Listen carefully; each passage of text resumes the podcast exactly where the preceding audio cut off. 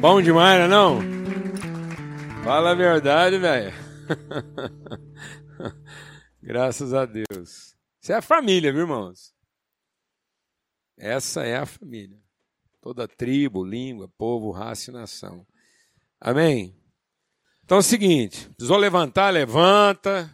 Deu sono, enfia um espinho na unha. Amém? Porque sono é luta, irmão. Sono é luta. Toda vez que Deus vai revelar virtude, o primeiro demônio é o do sono. É a nossa carne mostrando que ela não está querendo prestar atenção. Então você enfrenta isso como uma luta espiritual, enfia um espinho na unha.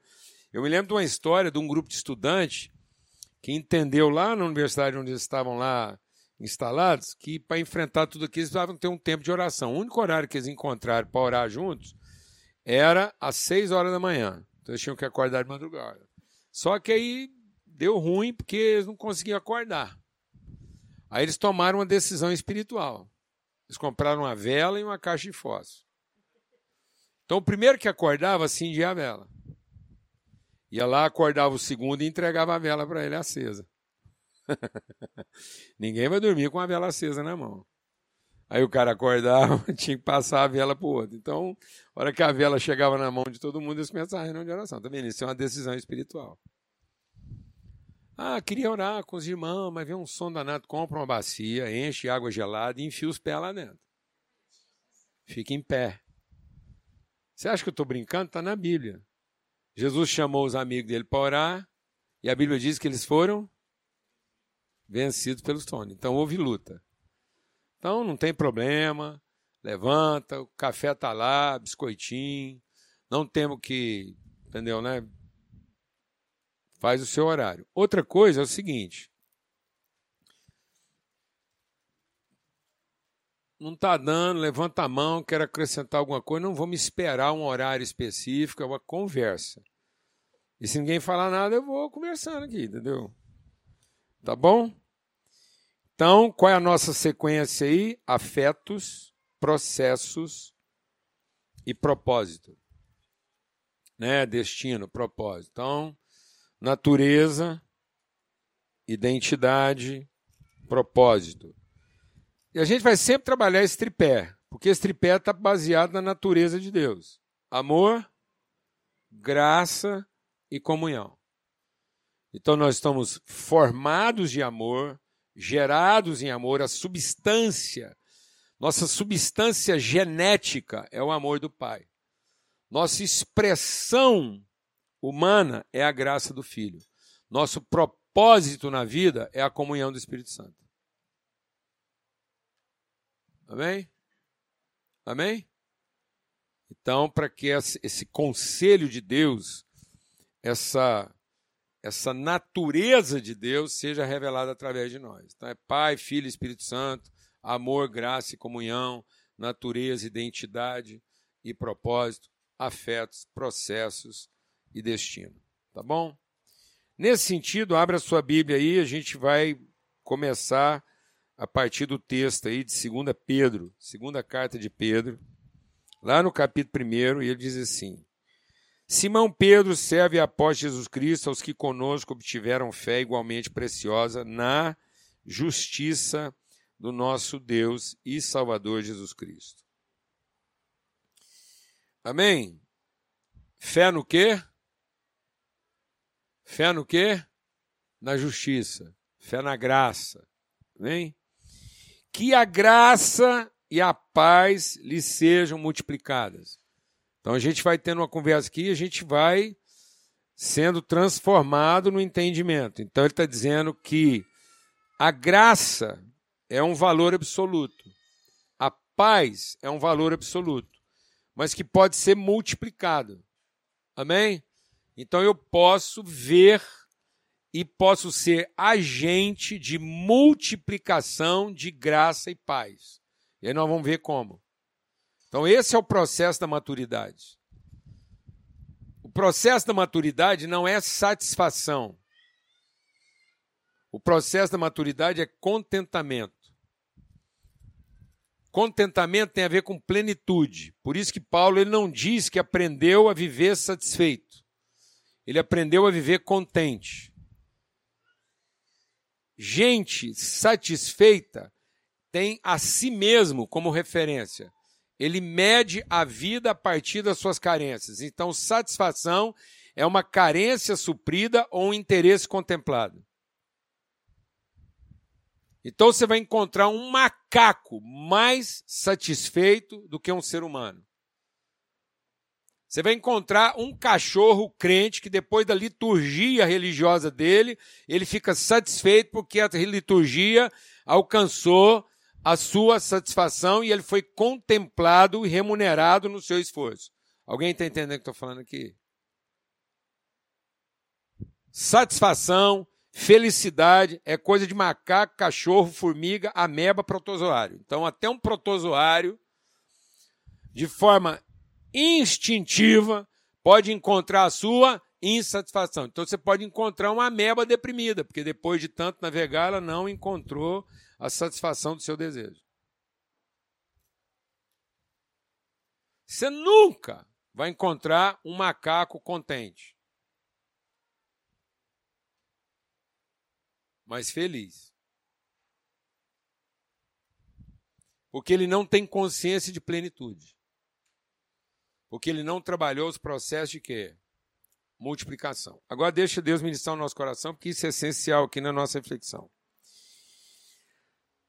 Deus só ensinou para o ser humano uma operação matemática. O capeta ensinou as outras. Deus só ensinou para o ser humano a fazer uma conta. Qual foi? Multiplicar. Porque a multiplicação é o processo de expansão, de desenvolvimento de uma virtude já recebida. Aí o capeta substituiu a multiplicação pela adição. Então nós não temos uma vida multiplicada e compartilhada. Nós temos uma vida aditivada. Então, a, a adição, ela parte do pressuposto de uma carência. Eu estou buscando o que me falta. Eu estou somando. Eu estou acrescentando e não expandindo. Então, quem faz a multiplicação expande. Quem faz a adição está buscando a satisfação.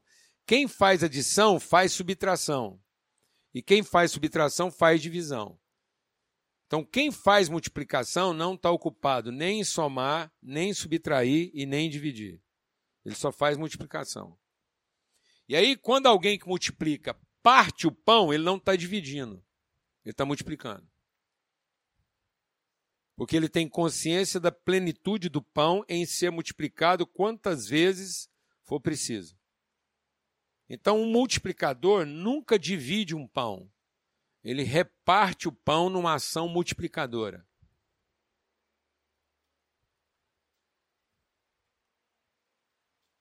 Beleza? Por isso que graça e paz serão o quê? Multiplicadas. De que maneira isso é multiplicado? No pleno conhecimento. Tá vendo? Então, essa paz e essa graça tem a ver com plenitude. Então, quem está buscando entendimento está buscando ser satisfeito naquilo que ele consegue controlar. Por isso que muita gente deixa de conhecer porque se dedicou a entender. E o conhecimento de Deus só é verdadeiro conhecimento se ele excede o entendimento. E ele excede o entendimento porque ele passa o limite do meu controle. Então Deus não está restrito à minha capacidade cognitiva de entender, mas à minha possibilidade plena de conhecer. Então Deus não respeita a sua capacidade cognitiva de entender. Por isso Deus vai trabalhar de maneira intencional de desapontar você no entendimento para que você possa entrar na dimensão do conhecimento. Quem não é desapontado no conhecimento não entra na dimensão do conhecimento porque você tem que ser desapontado no entendimento, que é a região que você domina para sua satisfação da necessidade ou contemplação do seu interesse. para entrar no mundo da intencionalidade de Deus de revelar a você tudo o que ele pode revelar dele. Então, o conhecimento é o universo da possibilidade. E o entendimento é o universo da obrigação e do direito. Então, se Deus quiser, a gente não vai ficar limitado numa cultura terrena e animal, como quem quer entender, mas nós vamos entrar numa dimensão espiritual de quem pode conhecer, porque Deus quer se dar a conhecer. Amém? E esse conhecimento é pleno. Então, esse conhecimento não tem a ver com a quantidade de coisas que você sabe.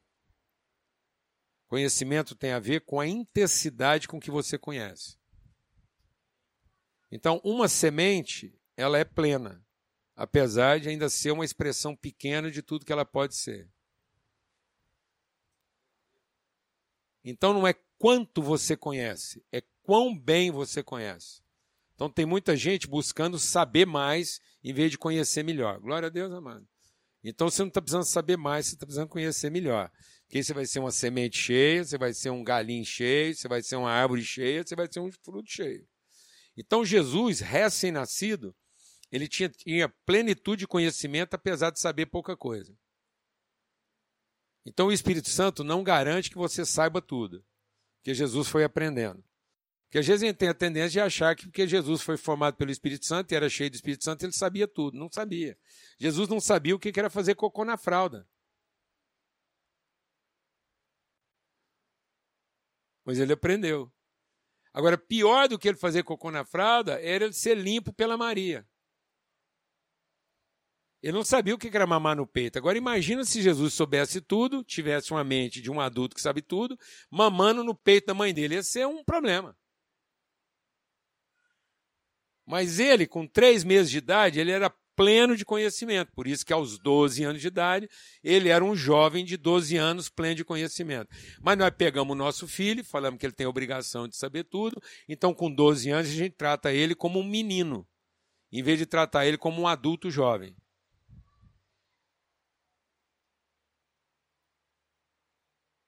Amém? Então, o fato de você não saber tudo não quer dizer que você conhece o suficiente. Então, você conhece o suficiente para ser o homem que você pode ser com 13 anos de idade. E assumir todas as responsabilidades que esse homem pode assumir. Você não é mais uma criança, só porque você não sabe. Mas você é um adulto jovem a partir do que você já conhece. Glória a Deus. Então, todo ser humano é pleno de conhecimento, apesar de não saber tudo. Beleza? Então, Deus não trabalha a satisfação, Deus trabalha a plenitude. Pelo poder de Deus nos foram concedidas todas as coisas que conduzem à vida e à piedade. Agora, de que maneira essas coisas todas foram concedidas? Então, Deus não vai te conceder. A nossa espiritualidade não é para obter o que nós ainda não temos para nos tornar o que nós ainda não somos.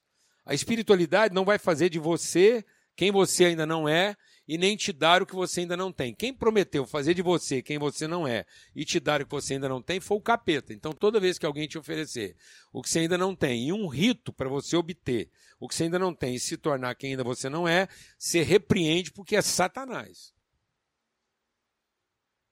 É anticristo toda proposta na sua vida, oferecendo para você um rito, uma metodologia, uma estrutura, uma liturgia que vai te tornar quem você não é, para você ter o que você não tem e chegar onde você quer, é Satanás que pensa de acordo com esse mundo e o mundo pensa de acordo com ele. Estamos entendendo isso ou não? O Espírito Santo não vem para te dar receitas de se tornar quem você não é, para ter o que você não tem e chegar onde você gostaria. O Espírito Santo vem para te revelar o que Deus já te deu, para que você se transforme na pessoa que você foi feito para ser e revele às pessoas de onde você veio, para que elas saibam para onde elas podem voltar. Amém? Então, no pleno conhecimento, conduzem a vida e piedade de que maneira? Pelo pleno conhecimento daquele que nos chamou para a sua própria glória e virtude. Então, ele não vai te chamar, ele já te chamou, ele já nos chamou. Então, é uma vocação. E aí diz: por meio delas, ele nos concedeu as suas preciosas promessas. Então, por conta das coisas que ele já nos deu, ele deu também o quê? As promessas. Então, as promessas de Deus não são para produzir, deixa Deus ministrar o nosso coração. A promessa de Deus não é para produzir uma expectativa do que eu vou receber. A promessa de Deus é para produzir uma convicção e uma certeza do que eu já recebi. Então eu não posso meditar na Bíblia como pau de bater em doido. Então a Bíblia não é para usar contra Deus para gerar em Deus a obrigação de me dar aquilo que eu mereço receber.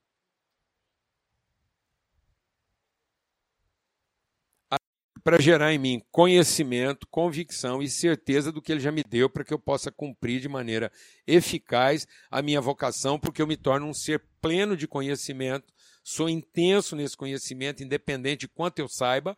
Então, naquilo que eu já conheço, eu sou pleno, apesar de não saber tudo mas eu conheço o suficiente para ser pleno no cumprimento do meu propósito no momento da vida em que eu me encontro. Então, em mim não haverá falta de coisa alguma, porque eu aprendi a viver contente apesar de não estar satisfeito.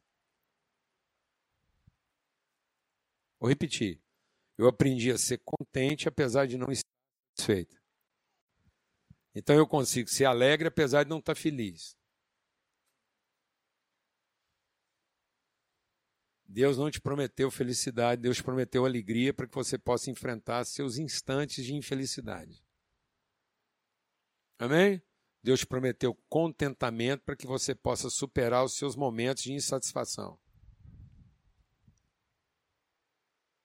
Amém? Mesmo não estando satisfeito, você está contente, mesmo não estando feliz, você é alegre. E a alegria do Senhor é a nossa força. Então, é, Peraí que a página mudou. Aí ele diz assim, ó. Essas promessas para que por elas você se torne o quê? Se torne o quê? Co-participantes. Não é devoto. Amém? Não é cultuante. Nós não somos cultuadores de Deus. Nós, oh Jesus, está vendo? Glória a Deus.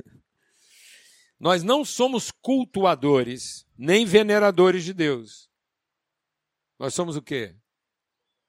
Co-participantes da sua natureza. Então Deus queria conosco uma comunhão relacional e não devoção. Deus não estava carente de culto, nem de reconhecimento. Deus não fez nada para ser reconhecido nem para ser cultuado. Você só muda, deixa eu mudar aqui, porque é para cá. Pronto. E aí, então nós somos coparticipantes. E aí ele diz o quê? Tendo escapado da corrupção das paixões que há no mundo, por causa disso, concentrando todos os seus esforços. Então diga comigo, concentrando. Todo nosso esforço. Então onde é que devia estar colocado todo o nosso esforço?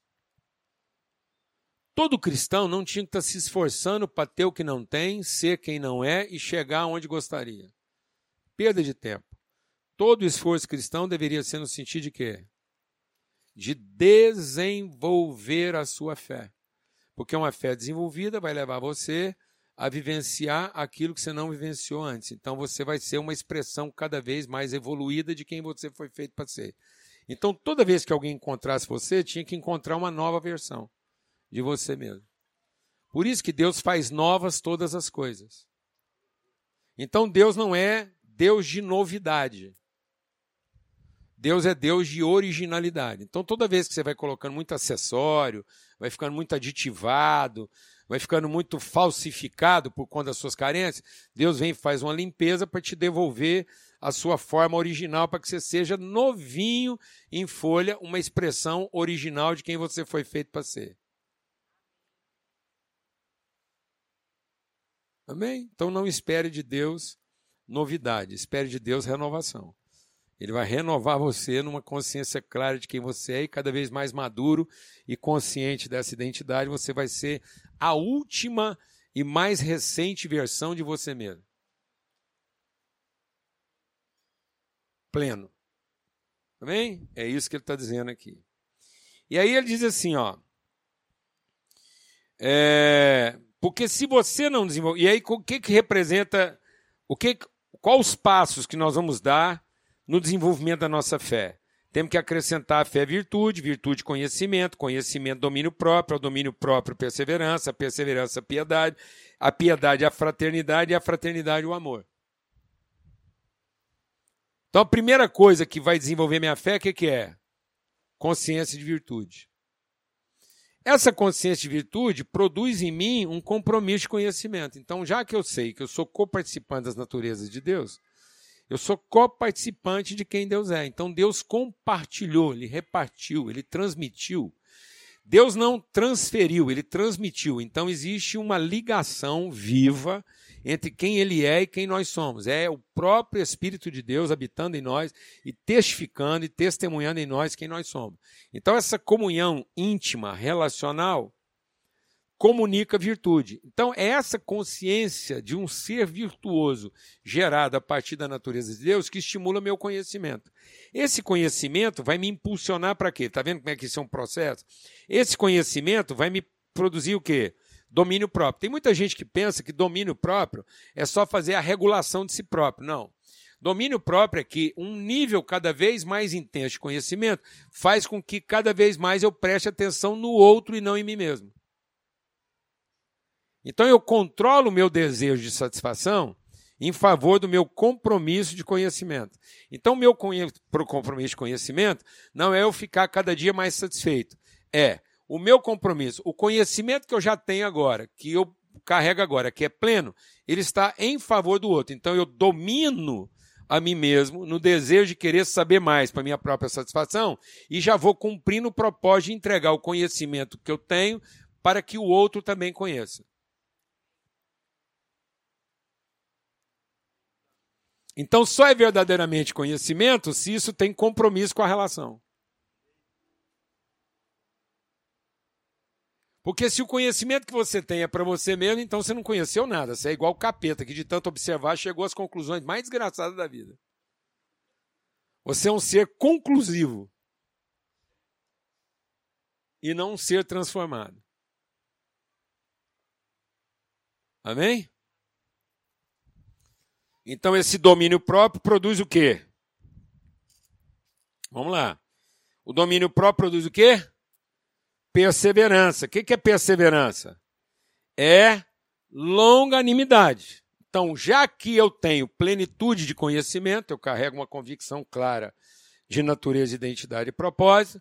Então, independente do que o outro faça, eu não reajo à forma como ele age. Eu vou sempre agir para influenciar a ação dele. Mas a reação dele não compromete o meu compromisso de ação.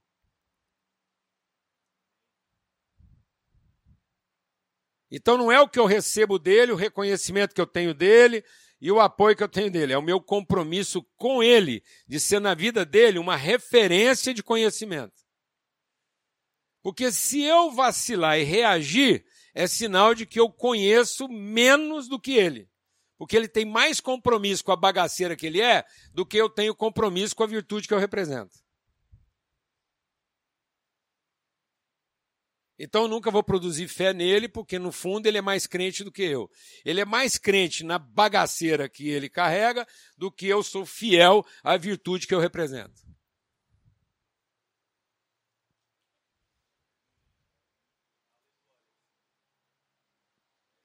Então nunca use ninguém para explicar ou justificar sua falta de compromisso com as pessoas. Nunca use ninguém para falar da sua amargura, porque você só é amargurado por conta da sua presunção, que gerou uma expectativa, e a expectativa gerou um desapontamento.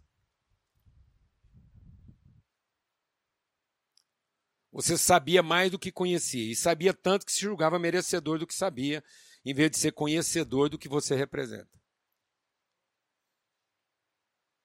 Amém?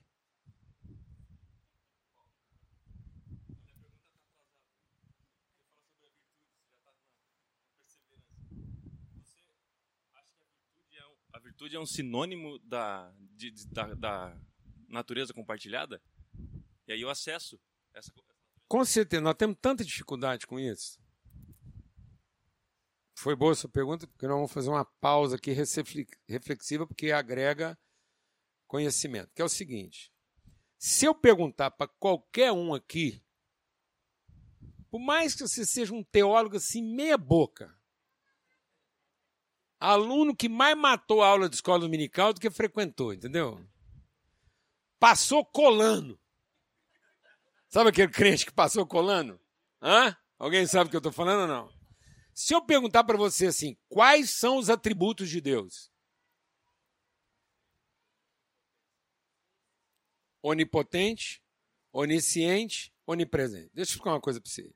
Isso, até o macaco sabe. Ele só não sabe explicar, mas ele sabe. Não há, não há virtude alguma em saber que a divindade é onipresente, onipotente e onisciente. Isso é o tipo da conclusão óbvia. Falar dos atributos de Deus é de uma obviedade emburrecedora. Porque um Deus só pode continuar sendo Deus se ele for o mais poderoso. Porque se tiver um outro Deus mais poderoso que ele, ele já perdeu a vaga. E mesmo sendo todo poderoso, ele tem que ser o quê? Onisciente, porque se aparecer um Deus mais conhecedor e ciente que ele, ele também perdeu a vaga. E não é suficiente ser onipotente e onisciente se ele não for onipresente, porque se ele não estiver no lugar certo, na hora certa, para usar o poder que ele tem e toda a sabedoria que ele tem, ele vai tomar uma bola nas costas, a hora que ele chegar lá já tem outro Deus sentado na cadeira dele. Então isso é de uma obviedade. Isso é pura perda de tempo explicar que um Deus, para ser Deus, tem que ser onipotente, onisciente e onipresente. Isso é conclusivo. O que, que ninguém sabia a respeito desse Deus? Que ele é pai. E sendo pai, ele nunca fez nada para ser conhecido nos seus atributos, porque os seus atributos são óbvios sem ele precisar falar nada. Ou então ele não era Deus. E Deus não queria ser reconhecido como Deus através de seus atributos. Ele queria ser conhecido como Pai através das suas virtudes. Agora eu vou fazer uma pergunta aqui: quais são as virtudes de Deus? Está vendo que ele já deu uma embaçada? Tá bom? Sabe quais são as virtudes de Deus? Amor, graça e comunhão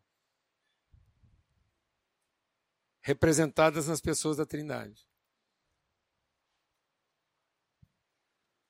O amor que fundamenta a nossa natureza, a, a, a graça que dá sentido à nossa identidade e a comunhão que é o propósito das nossas vidas.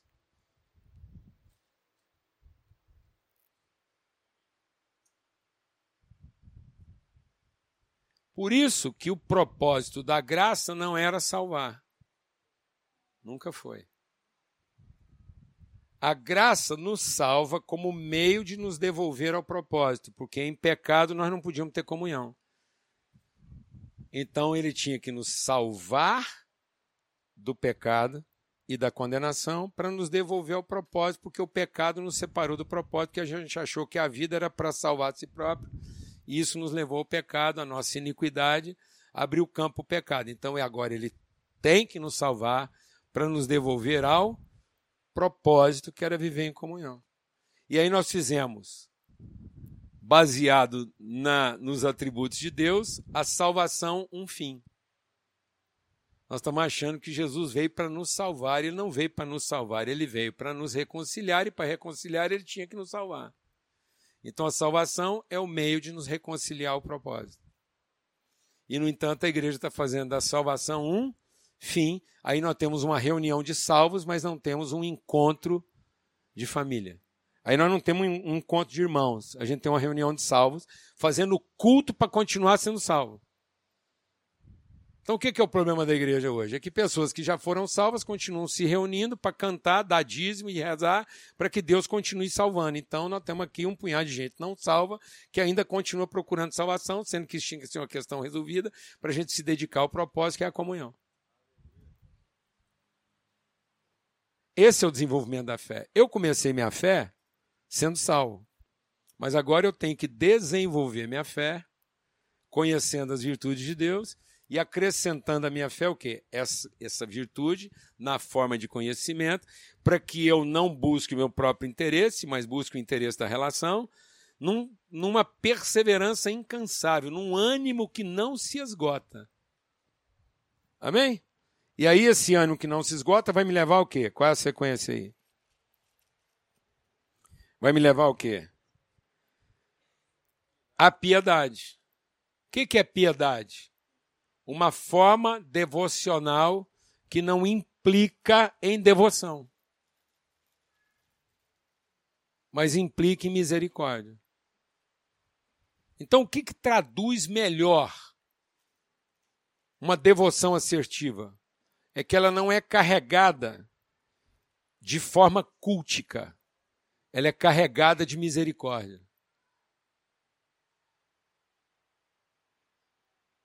Porque a graça se revelou salvadora,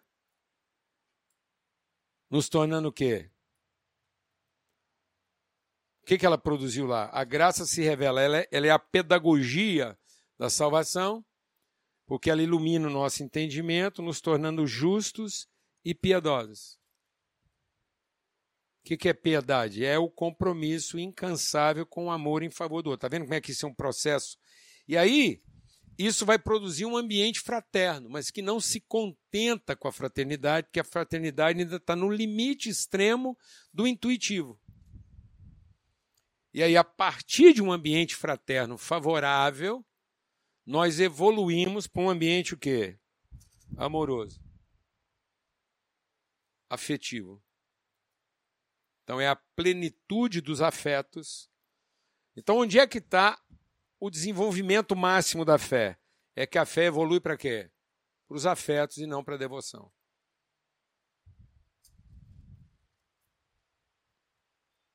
A fé não é para alimentar a devoção. A fé é para alimentar a afeição. Por isso que a carta de Jesus à igreja de Éfeso é o quê?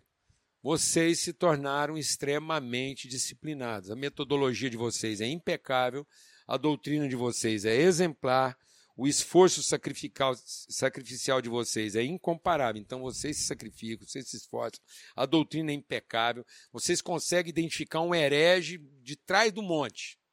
Só pelo cheiro vocês conseguem identificar uma heresia. Mas eu tenho uma única coisa contra vocês. Vocês não amam mais. Tem alguma coisa errada com a igreja de Éfeso? Não. A igreja de Éfeso se tornou o pior exemplo do que é ser igreja, porque ela se tornou uma igreja certa em tudo que ela fazia. E ela se contentou em ser o quê? Certa. Doutrina certa, rito certo, liturgia certa, ritmo certo, metodologia certa, lugar de culto certo, tudo certo. Que deixou de ser o quê? Bom porque começou a traduzir o compromisso dela com quem? Com ela mesma em busca da sua própria salvação. Coisa que já estava resolvida. A fé não é para continuar sendo salvo. A fé é para eu cumprir o propósito. Qual é o propósito? Que as virtudes de Deus compartilhadas conosco possam materializar o amor dele na relação. Amém? E aí, ele diz o que aqui, ó? Aí na sequência vem o seguinte: porque essas virtudes, estando presentes e aumentando cada vez mais, então tá vendo que não é passivo? Você está vendo? Deixa Deus ministrar o nosso coração aqui, amado. A fé não condiciona uma ação passiva, contemplativa, cultica. A fé implica um movimento intencional de consciência e compromisso relacional.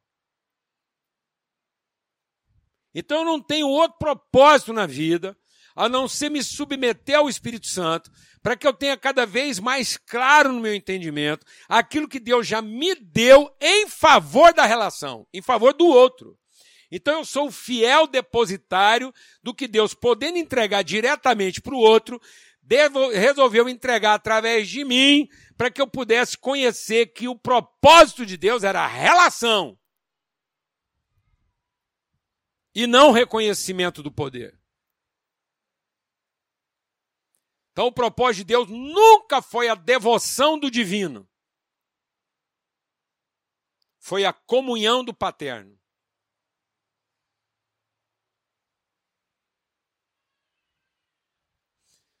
Deus não é um Deus tentando ser pai. Deus é um pai usando todo o poder que ele tem de Deus para fazer a vontade do pai. Deus é onipotente? Quanto do poder dele ele usou para criar tudo? Você sabe por que tem muita gente ansiosa? Porque acha que Deus usou todo o poder que tinha para criar tudo. E como o trem deu ruim só com duas pessoas, como é que Deus vai fazer agora com tanta gente? Então ele era meio onipotente, mas parece que ele não era tão onisciente nem tão onipresente, porque se ele tivesse lá vigiando o tempo todo e sabendo o que podia acontecer, ele teria usado melhor o poder dele. Então, como Deus já deu sinais de que sendo onipotente, parece que ele não é assim tão ambicioso, e sendo onisciente, parece que ele é um pouco distraído, e sendo onipresente, parece que ele está sempre chegando atrasado. Então, como na relação com Deus, a gente já percebeu que ele, ele, sendo tudo isso, ele mesmo não tem consciência de tudo isso, então ele agora juntou um povo para resolver o que ele não deu conta. E nós estamos aqui tentando consertar o que Deus deixou estragar. Na boa, amados. Porque nossa família só não está funcionando do jeitinho que podia funcionar porque Deus não presta atenção na oração que eu faço para ele todo dia de manhã, explicando para ele como é que tem que ser. Porque se Deus me escutasse um pouquinho melhor com as músicas que eu toco para chamar a atenção dele, com o dinheiro que eu entrego para ele poder prestar atenção, e com as reuniões que eu marco para ver se ele baixa lá onde é que eu estou, então a gente não encontra onde Deus está. Deus que fica procurando onde é que ele vai descer. Defendendo a fumaça que a gente levanta, ele fica tão sensibilizado que vem escutar mais de perto a música que a gente canta. E aí, escutando a música que a gente canta, ele, quem sabe, presta atenção no que, que nós estamos sacrificando para ele poder prestar atenção. E no fim do culto, ele está totalmente convertido para entregar o que ele tem a obrigação de entregar, porque afinal de contas custou muito. Tá vendo como é que o problema era só ele ter prestado um pouco mais de atenção no que a gente tinha para falar? Gente, não tem jeito de não ficar deprimido tendo que salvar Deus. É por isso que o povo está ficando é doido. É burnout, é estresse. Dá muito trabalho salvar Deus, velho. Você pensa, tem pastor aqui que tem congregação assim, gigante. Vou te falar uma congregação gigante, 20 mesmo. É uma multidão. Você pensa a cabeça desse cara, tem que tomar conta de uma multidão de 20? Se ele olha para Deus, que tinha uma igreja com dois membros, culto todo dia, e o pregador era ele. E em 24 horas a congregação dele desandou.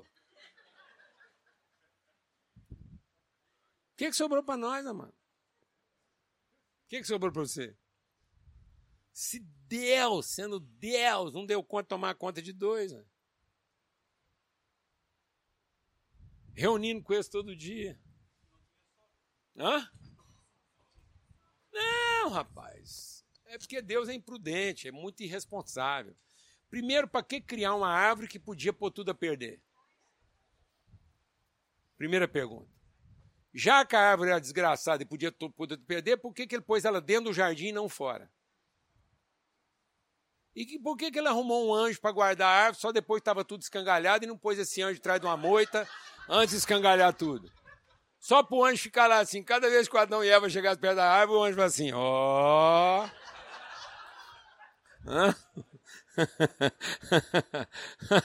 tá vendo? Porque Deus nunca quis ser reconhecido nos seus atributos. Ele sempre quis ser conhecido nas suas virtudes. E por isso as virtudes apontam para os afetos. Então a minha fé começou na percepção dos atributos. Mas agora ela só amadurece no conhecimento e na partilha das virtudes. Então a fé que não caminhou dos atributos para a virtude, ela não está amadurecida. Fala mais alto, eu não estou ouvindo.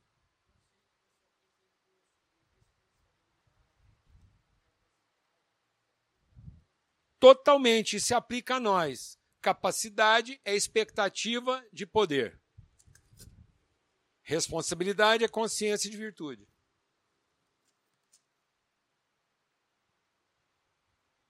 Então, independentemente da capacidade que eu tenho, eu conheço a virtude que eu represento e sou responsável com ela.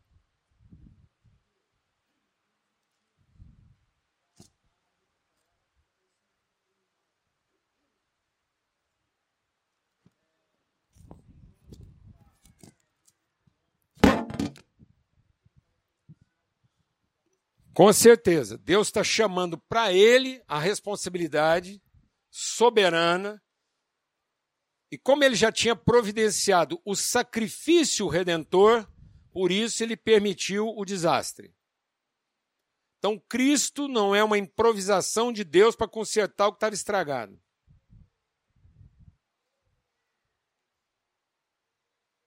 Ele permitiu estragar para ensinar para nós que o foco não era funcionar.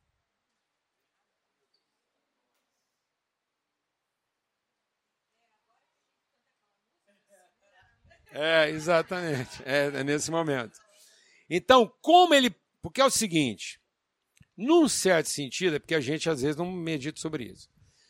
Num certo sentido, entenda o que eu vou compartilhar aqui, porque senão a gente vai achar que Deus é, é, é, é sádico. Não é isso. Nós temos. A gente, a gente tem tanta necessidade de satisfação que a gente não entende ah, o defeito. E a gente acha que um defeito é uma imperfeição. Sendo que perfeição é plenitude de compromisso e não ausência de defeito. Então nós estamos procurando um tipo de perfeição que é ausência de defeito. Em vez de buscar a perfeição, que é plenitude e compromisso, apesar do defeito. Então, nós carregamos um defeito que é anterior ao pecado. Antes do homem pecar, antes do homem fazer qualquer, raio, qualquer coisa errada, ele tinha dois defeitos: fome e solidão.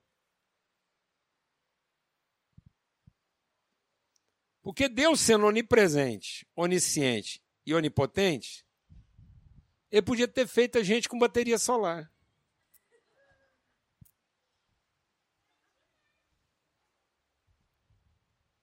A gente carregava durante o dia a energia que a gente precisava, não precisava parar para alimentar, gente.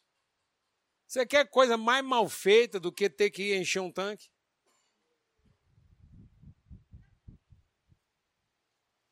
Por que da fome?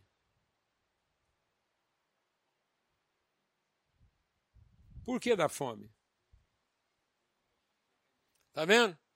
E Deus não descobriu o defeito para depois sair corrigindo o defeito. Então Deus não foi inventar a comida depois que percebeu que tinha feito mal feito uma pessoa que tem fome. Hum, errei no projeto. Onde é que ficou falta? Qual parte do barro eu não peguei para fazer um cara sem fome? Deus tem fome?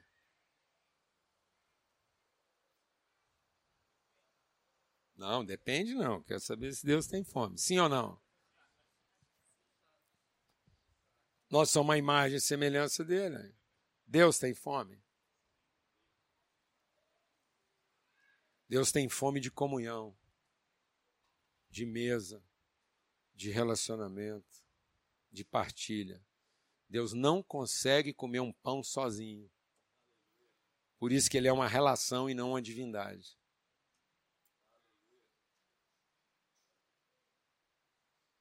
Ele é uma família. Deus, não tendo necessidade nenhuma, criou para si uma necessidade.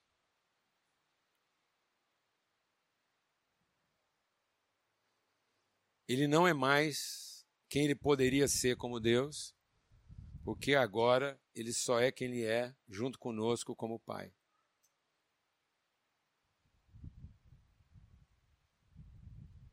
Para a gente dar errado, Deus tem que dar errado.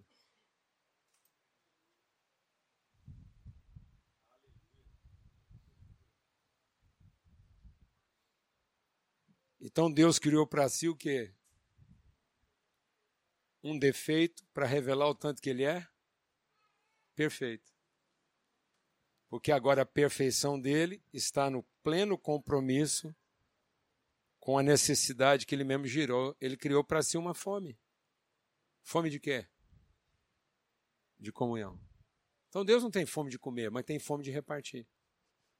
Tanto é que nós vamos voltar para casa, vamos estar lá no céu, e qual é a única certeza que nós temos? Vai ter mesa. Então, se vai ter mesa, vai ter fome. Fome de comer? Não, mano, fome de repartir. Tenho desejado ardentemente repartir esse pão com vocês. Qual é o tempo verbal do tenho desejado? Passado contínuo. Como é que o Pai da eternidade usa o tempo verbal passado contínuo. Há quanto tempo ele tem desejado? Desde quando? Desde a eternidade. E quem, como é que alguém onipresente, onisciente e onipotente explica a intensidade do ardentemente? quão ardentemente pode ser o desejo de alguém onipotente, onisciente e onipresente? E há quanto tempo o Pai da eternidade alimenta um tenho desejado? Amém? Então, essa pergunta é essencial por quê? Porque tá vendo? A gente começou a pensar que Deus permite o problema para depois sair correndo para corrigir ele, para a gente poder reconhecer nele o poder que ele tem de nos satisfazer. Negativo. Deus já nos fez com fome e solidão, que são problemas que nós carregamos antes mesmo do pecado, para a gente entender que a mesa não é para comer, a mesa é para encontrar. Então, não fosse a fome, a gente não encontrava. Então, já que ele providenciou a comida, a fome nunca será um problema. Então, a fome não é para ser resolvida. Porque a fome é para produzir o encontro e não a satisfação. Não fosse a fome, a gente não se encontrava e aí prevalecia o problema da solidão. Então, graças a Deus, nós temos o defeito da fome para a gente ser perfeito em comunhão. Não fosse o defeito da fome, o que, que o diabo prometeu para Adão? Você vai comer e vai ter um conhecimento tal que vai libertar você da relação. Por isso que o pecado pode ser traduzido em comeu primeiro, repartiu depois. E a santidade é traduzida em repartiu primeiro, comeu depois. Então é isso aí. O diabo fez da mesa um lugar que primeiro você resolve a fome, depois a relação. E Jesus diz: não, a mesa é para você resolver a relação e depois a fome. E o dia que você resolver a relação, você vai perceber que a fome já não conta. Porque a sua verdadeira fome não era de comida, era de relação. Então, quem comer desse pão nunca mais voltará a ter fome de quê? De pão. E vai continuar tendo fome de quê? De relação. E aí, como você sabe que Deus já te deu todo o pão, você não tem mais medo da fome, porque você só senta na mesa para ter relação. Então, você não é mais menino que agradece a comida, você agora é um adulto que agradece a partilha. Você não senta mais na mesa para agradecer o pão que Deus te deu. Mas você agora agradece o pão que ele entregou para você, para você distribuir para os irmãos. Então a sua satisfação agora não está em comer primeiro, mas em poder comer por último, sabendo que todos já comeram. Então agora você é perfeito, apesar de não ter resolvido o seu defeito. Amém? Porque agora você tem plenitude de convicção, apesar de não estar satisfeito. Então termina o jantar, você não está satisfeito porque não comeu, mas ao mesmo tempo você está pleno porque viu todo mundo comendo. Glória a Deus, amado. Aleluia. Tá vendo como é que a gente está desenvolvendo o quê? A fé. Porque se essa fé não for desenvolvida, o que vai acontecer conosco? Olha o texto. O que, que aconteceu com Adão? Dentro da pergunta aí. Porque aquele em quem essas coisas não são desenvolvidas, ele se torna o quê? Míope.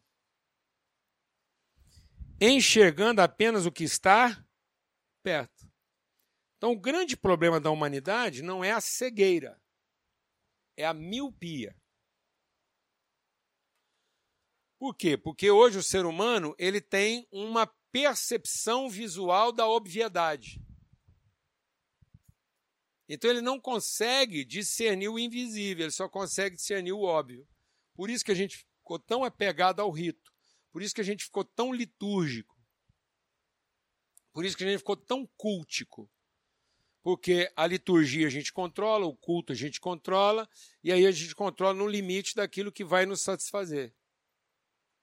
Nós desenvolvemos essa coerência humana de causa e efeito. E aí eu não eu não estou fundamentado no invisível para produzir um visível que revele o invisível. Eu estou calcado no visível para produzir um visível ainda mais evidente. Então eu não quero conhecer os invisíveis de Deus, eu quero que ele materialize os meus visíveis. Em vez de eu materializar os invisíveis dele. Porque a fé é para você materializar o que ainda não foi visto. E, a, e você está usando a crença no lugar da fé. E a crença é para você materializar o que você já viu, só que estava com outro. Então tem gente que não fala, pela fé, eu finalmente vou ter aquela casa que eu sempre sonhei. Ó, vou explicar. Você está querendo ter a casa que você sonhou ou a casa que Deus quer te dar? E querendo te dar, já te deu. Então você está usando a fé para materializar uma coisa que já te foi dada? Ou você está usando sua crença para ter uma coisa que você ainda não tem? Porque, na verdade, às vezes você está achando que é fé e não é fé, é crença. E a casa que você está querendo ter, na verdade, você já viu, só que era de outro.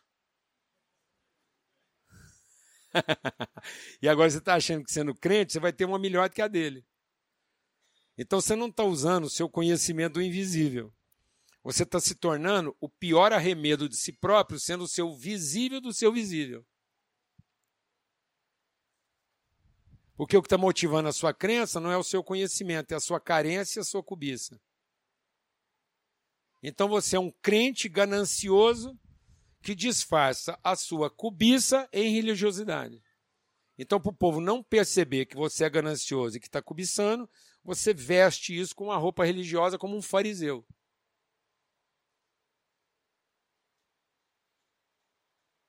E qual era a característica do fariseu? O patriarca dos fariseus são os filhos de Eli.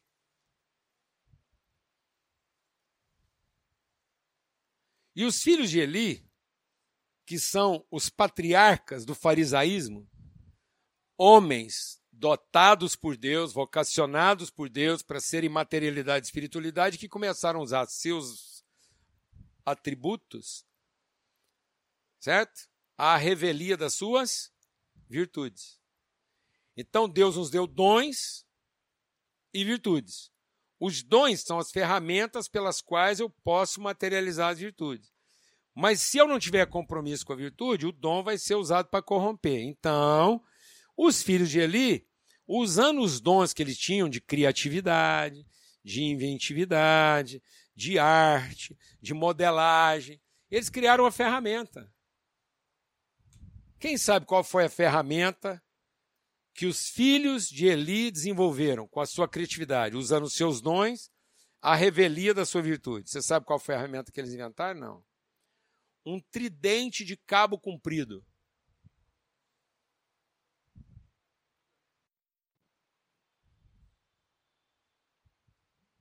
E sabe para que, que se via essa ferramenta?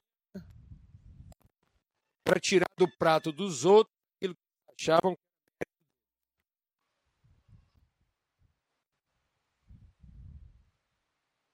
eles se tornaram ladrões de crentes.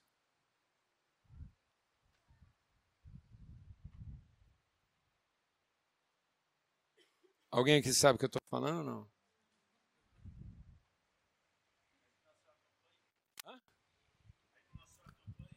Ah, não. Nasceu o farisaísmo, que é uma forma religiosa travestida de espiritualidade, de fazer um garfo comprido que consegue alcançar e tomar dos outros aquilo que na verdade eu tinha que estar entregando.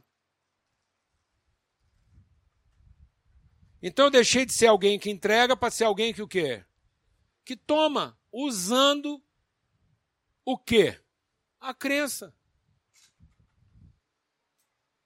Travestido de religiosidade. O que que o diabo fez com Adão lá no Éden? Voltando à sua pergunta. O que que o diabo fez com Adão lá no Éden? O Adão foi um ser criado para ser o quê? abençoado para frutificar. Faz assim com a mãozinha, eu gosto dessa pedagogia. Abençoado para frutificar. Graça, fé e obras. De modo que as obras são a possibilidade de. As obras. Agora foi. Som.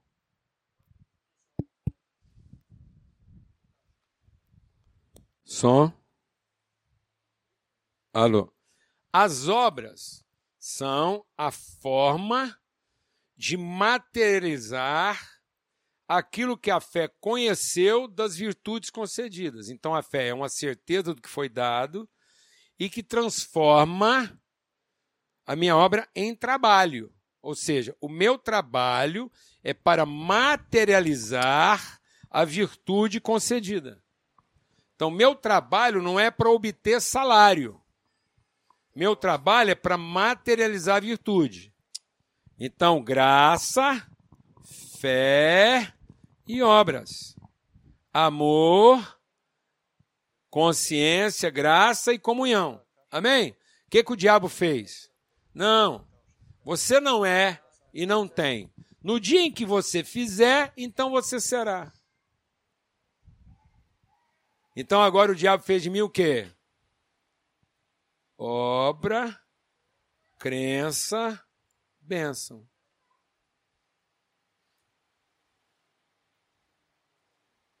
Então eu acho que o serviço respalda a minha crença para eu receber o que eu não tenho e me tornar quem eu não sou. Então eu era um gerador de fruto e passei a ser um comedor de fruto. Então o diabo dessignificou a mesa, porque agora a mesa representa a fome e não a virtude. Oi? O mérito, porque agora a mesa.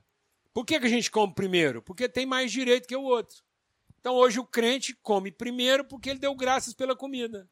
Sendo que o cristão deveria ser o último a comer porque ele está dando graças pelo privilégio de servir. Glória a Deus. Amém? Então, eu era para ser um gerador de fruto e passei a ser um comedor de fruto. Então só houve uma inversão do sentido.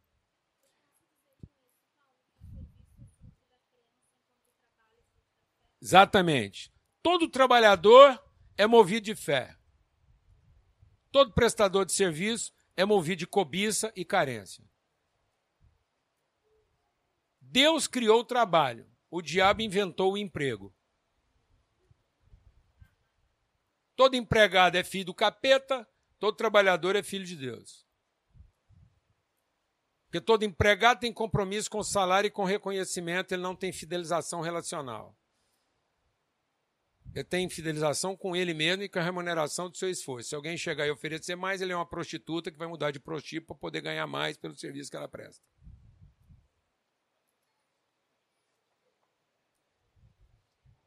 Glória a Deus, mano.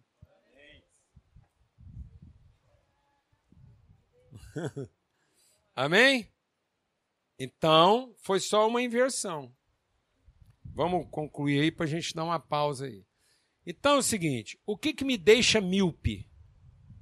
Não cego. Míope. É porque sem o desenvolvimento do amor, a minha fé me deixa no limite do benefício. Então, a fé sem o amor, ela vai me colocar no extremo da intuição. E aí eu vou ser um crente conclusivo e não um filho conhecedor.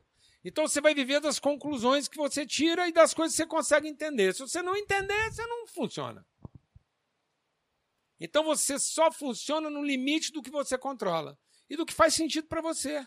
Porque você não tem a ousadia de cruzar a linha do controle que você tem, dos milagres que você merece, para possuir a terra que Deus quer te dar por herança e não a terra que você acha que merece possuir. Porque a terra que Deus quer te dar por herança, ela primeiro vai desapontar você, porque ela parece um castigo de Deus e não uma promessa. Como é que pode Deus falar para mim que essa terra é prometida se só tem demônio, capeta, inimigo e, e deserto lá dentro?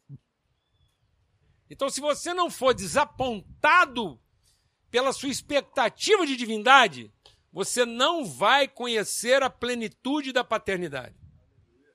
Porque o próprio Jesus, na cruz, ele declara o desapontamento da divindade para a plenitude da paternidade. Se você não for totalmente desamparado, desprotegido e frustrado com a sua divindade, você não vai conhecer o Pai que você tem.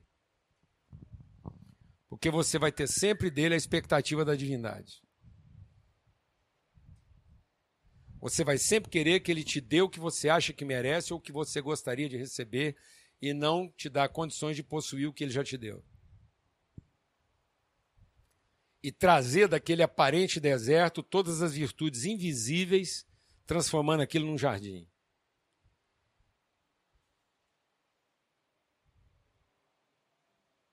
Aleluia. Por isso que você casou com o homem que você gostava e descobriu que ele não é o homem que você merece. Então. Aleluia, irmão! Você casou com a mulher que você gostava, então assume que foi sua presunção que causou o seu maior problema, porque você casou com a mulher que gostava e que você achava que era tudo na vida, e agora está descobrindo que ela está um pouquinho longe da mulher que você merece. Aí você vem para a igreja rezar, pagar dízimo, cantar louvor, para ver se Deus converte a sua mulher àquilo que você merece, em vez de converter você no homem que ela precisa.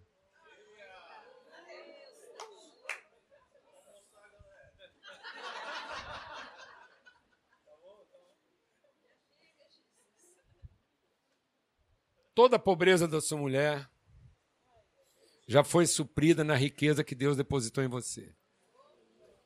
E toda a pobreza do seu marido já foi suprida na riqueza que, ela, que ele depositou em você.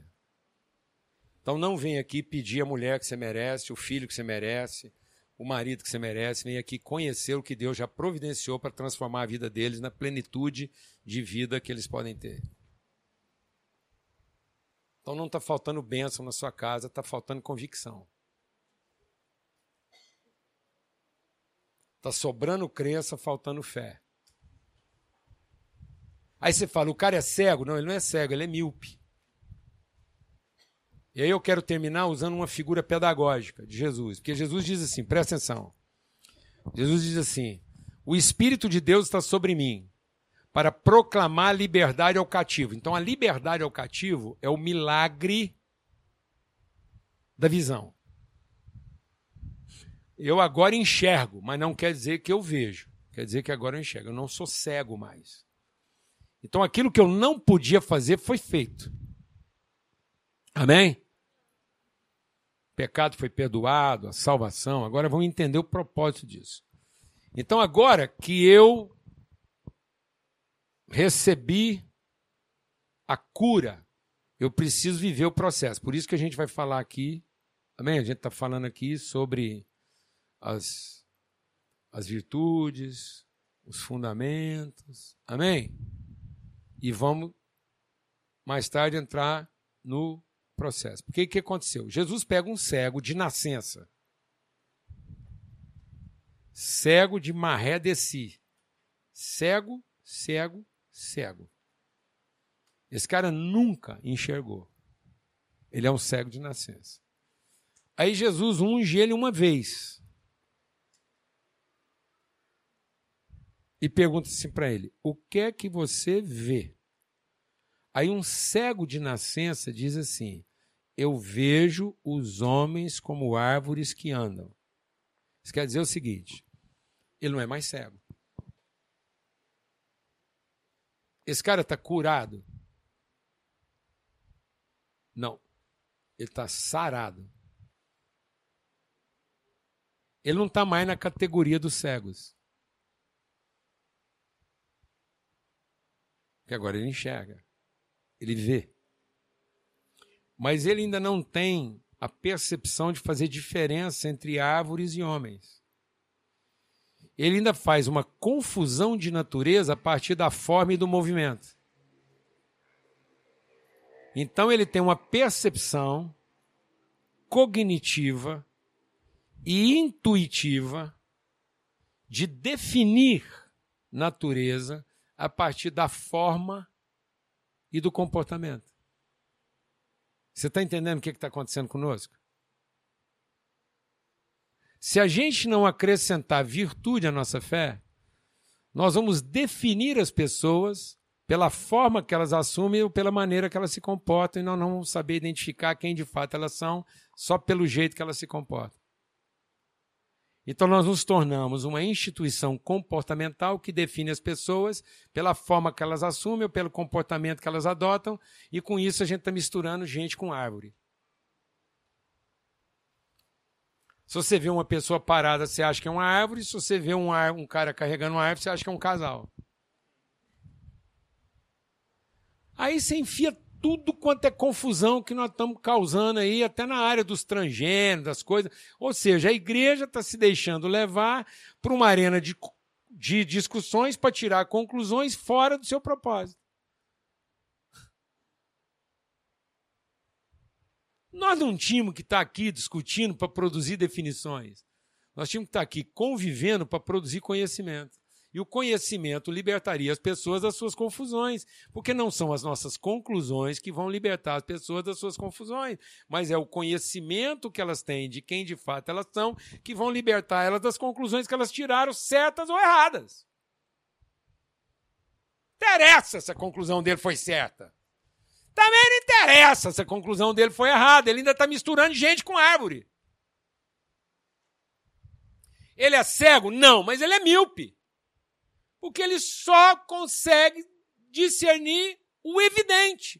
Ele só sabe discernir o visível do visível e tira conclusões a partir daquilo que ele consegue enxergar. Meu Deus do céu, isso é espiritualidade? Não, amado. Isso é obviedade. Põe um macaco para pastorear essa congregação e vai funcionar melhor, porque ele não vai ter o escrúpulo da culpa. Um macaco fazendo o que nós estamos fazendo faz melhor porque ele não vai ter culpa. Pelo menos ele vai dormir sossegado. Ele não vai ter crise de ansiedade. Ele não vai se sentir desonesto porque roubou o dinheiro do povo, porque a pregação foi ruim. E se o povo for embora, ele não vai ficar com a culpa de que pregou mal e como é que agora ele tem que melhorar a pregação para ver se a macacada volta. Pelo amor de Deus. Nós estamos ficando é doido. Nós estamos pegando um líder com 31 anos de idade e dando um burnout nele. É tanta presunção produzindo tanta culpa que ele esgotou com 30 anos. Matamos o profeta. E sabe por que nós matamos o profeta? Porque para desgraçar tudo, se ele fosse muito bom mesmo, a gente ainda deu para ele um salário para ele acreditar o tanto que ele era bom e trabalhar só para nós. Lascou com tudo.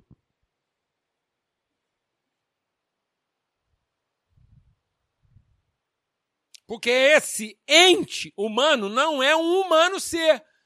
Porque quando ele vê, ele mistura gente com árvore.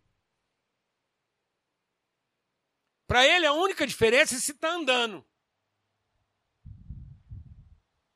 Então ele só consegue chegar a uma conclusão óbvia dependendo de como aquilo se comporta.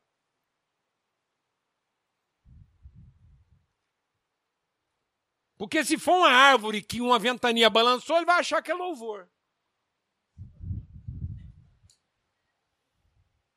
Só porque aquilo é uma árvore balançando, amados.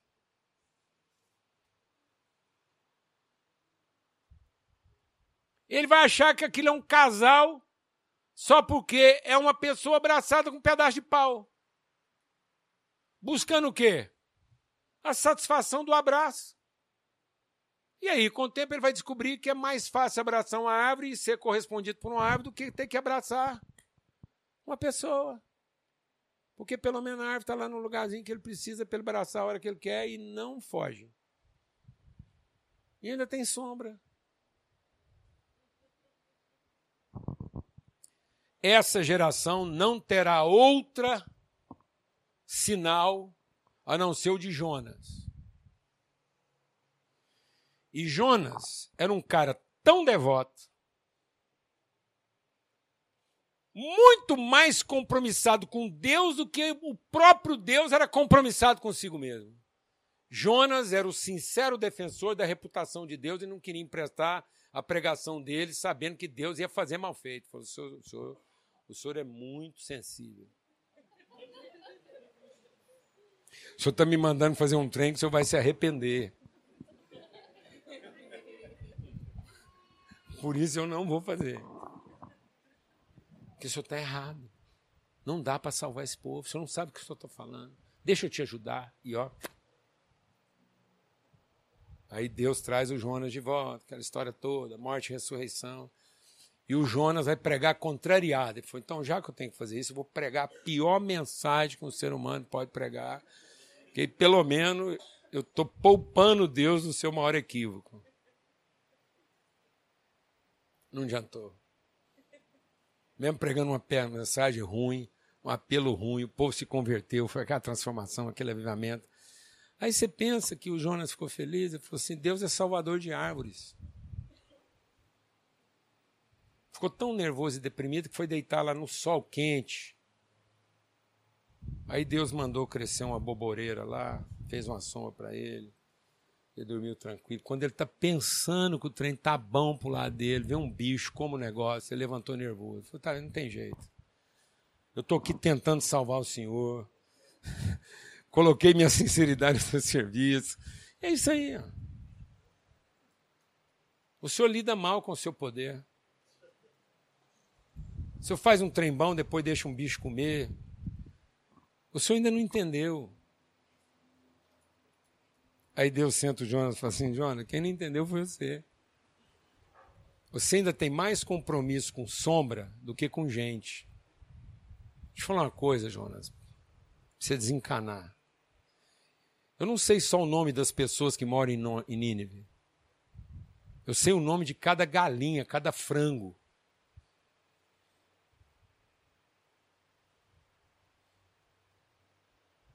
Você ama seu conforto, Jonas. Você ama o que te satisfaz. Eu conheço cada pardal desse lugar. E eles são preciosos para minha família. Tudo isso que eu criei foi para a família. Então, a hora que você parar de dar mais atenção para sombra das árvores e parar de confundir gente com árvore,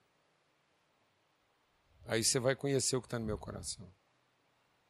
Amém, mano? Então aí vem o outro nível de conhecimento, que aí Jesus agora teve que pegar o cego e falar, enxergando você tá. Cego você não é. Mas não tá bom. Amém? Tá certo, mas não tá bom. Então, receba. Aí agora, agora ele não só conseguia separar homens de árvores. Agora ele via tudo ao longe e distintamente. Hoje, amado, os crentes não conseguem discernir as coisas todas. O homem hoje faz separação entre vida espiritual, vida profissional, vida conjugal, está tudo dividido. O cristão hoje não entende tudo como uma coisa só e como o reino de Deus.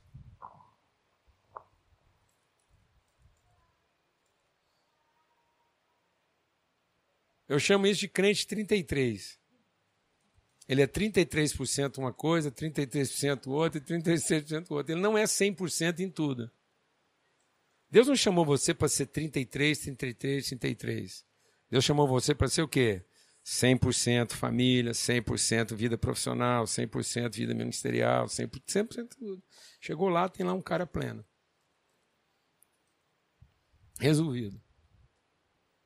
E para desgraçar, o cara fala assim: a família não está funcionando só com 33%. Mas se eu tirar 10% daqui e colocar na empresa, eu vou ter uma empresa 43%, ministerial 23%, família 33%. Não está funcionando. Então eu tiro um pouquinho aqui, aí a família vai ser 37%, vai ficar louco da cabeça.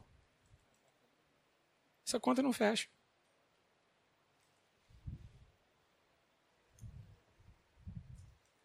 Porque Deus não mandou você ser repartido. Uma mente dividida, não.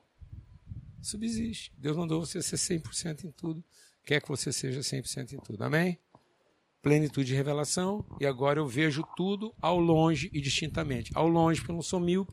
A coisa não tem que ficar escancarada para eu chegar a uma conclusão atrapalhada, porque eu posso discernir isso quando ainda está longe, no horizonte, porque agora eu percebo tudo ao longe e distintamente. Amém? Mas para isso eu tenho que me aplicar ao desenvolvimento da minha fé. Eu não, posso me contentar a fé que eu tinha lá. Então eu tenho que trabalhar os rudimentos da minha fé. Eu não vivo mais a fé da minha salvação. Eu tenho que viver agora a fé do meu propósito. Amém? Eu não estou aqui celebrando a salvação. Eu estou celebrando o ministério da reconciliação. O que, que eu represento como expressão madura das virtudes de Deus. Alguma pergunta, algum comentário aí?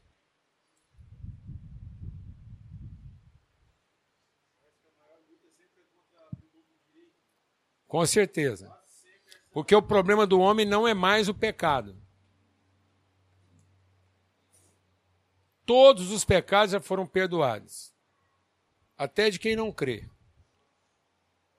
O problema da humanidade não é pecado, a igreja está trabalhando o problema errado. O problema do pecado já foi resolvido. É a iniquidade. Porque por conta da iniquidade, o amor está se esfriando de quase todos os corações. Porque tendo sido perdoado os pecados, a gente continua fazendo defesa do direito. Deus permitiu o pecado, perdoou o pecado por um sacrifício que já tinha sido feito antes do próprio pecado. Então Deus garantiu que o pecado não seria uma consequência última e desgraçada, porque o sacrifício que nos libertaria, o perdão foi concedido antes do pecado ser cometido. E Deus permitiu o pecado para que a gente nunca encanasse do nossa vaidade, do nosso orgulho e para que a gente conhecesse Deus como Pai a partir da sua misericórdia e não Deus como Deus a partir do seu poder. Amém? Por isso ele já perdoou o pecado, para que eu possa me libertar do quê? Da iniquidade, do meu senso de direito. Não havendo direito, eu tenho apego à justiça e vou acrescentar então a minha fé, virtude, e a minha fé vai caminhar para quê? Para os afetos. Então Deus não quer que você se torne um crente cada vez mais crente. Ele quer que você se torne um filho cada vez mais afetuoso.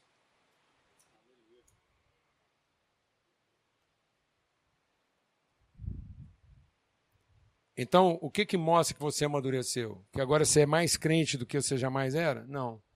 Agora você é muito mais afetivo e amoroso do que você jamais foi. Porque o começo da sua fé, às vezes, foi até por interesse, porque você estava querendo só ser o milagre de não continuar cego.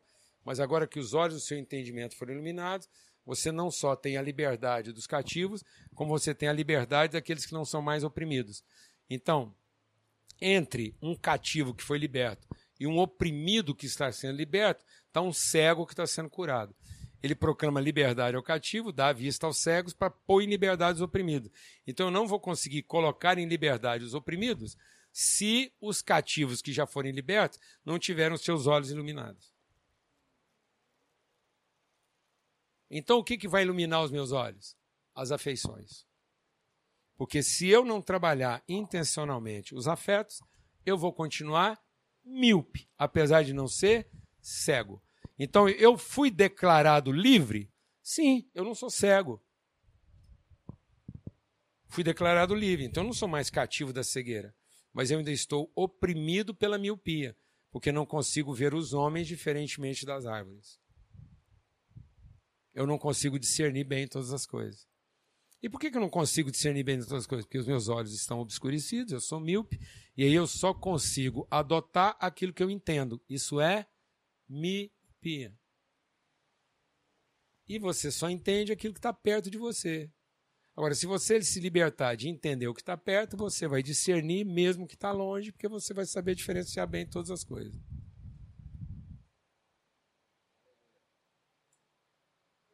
Amém, amados?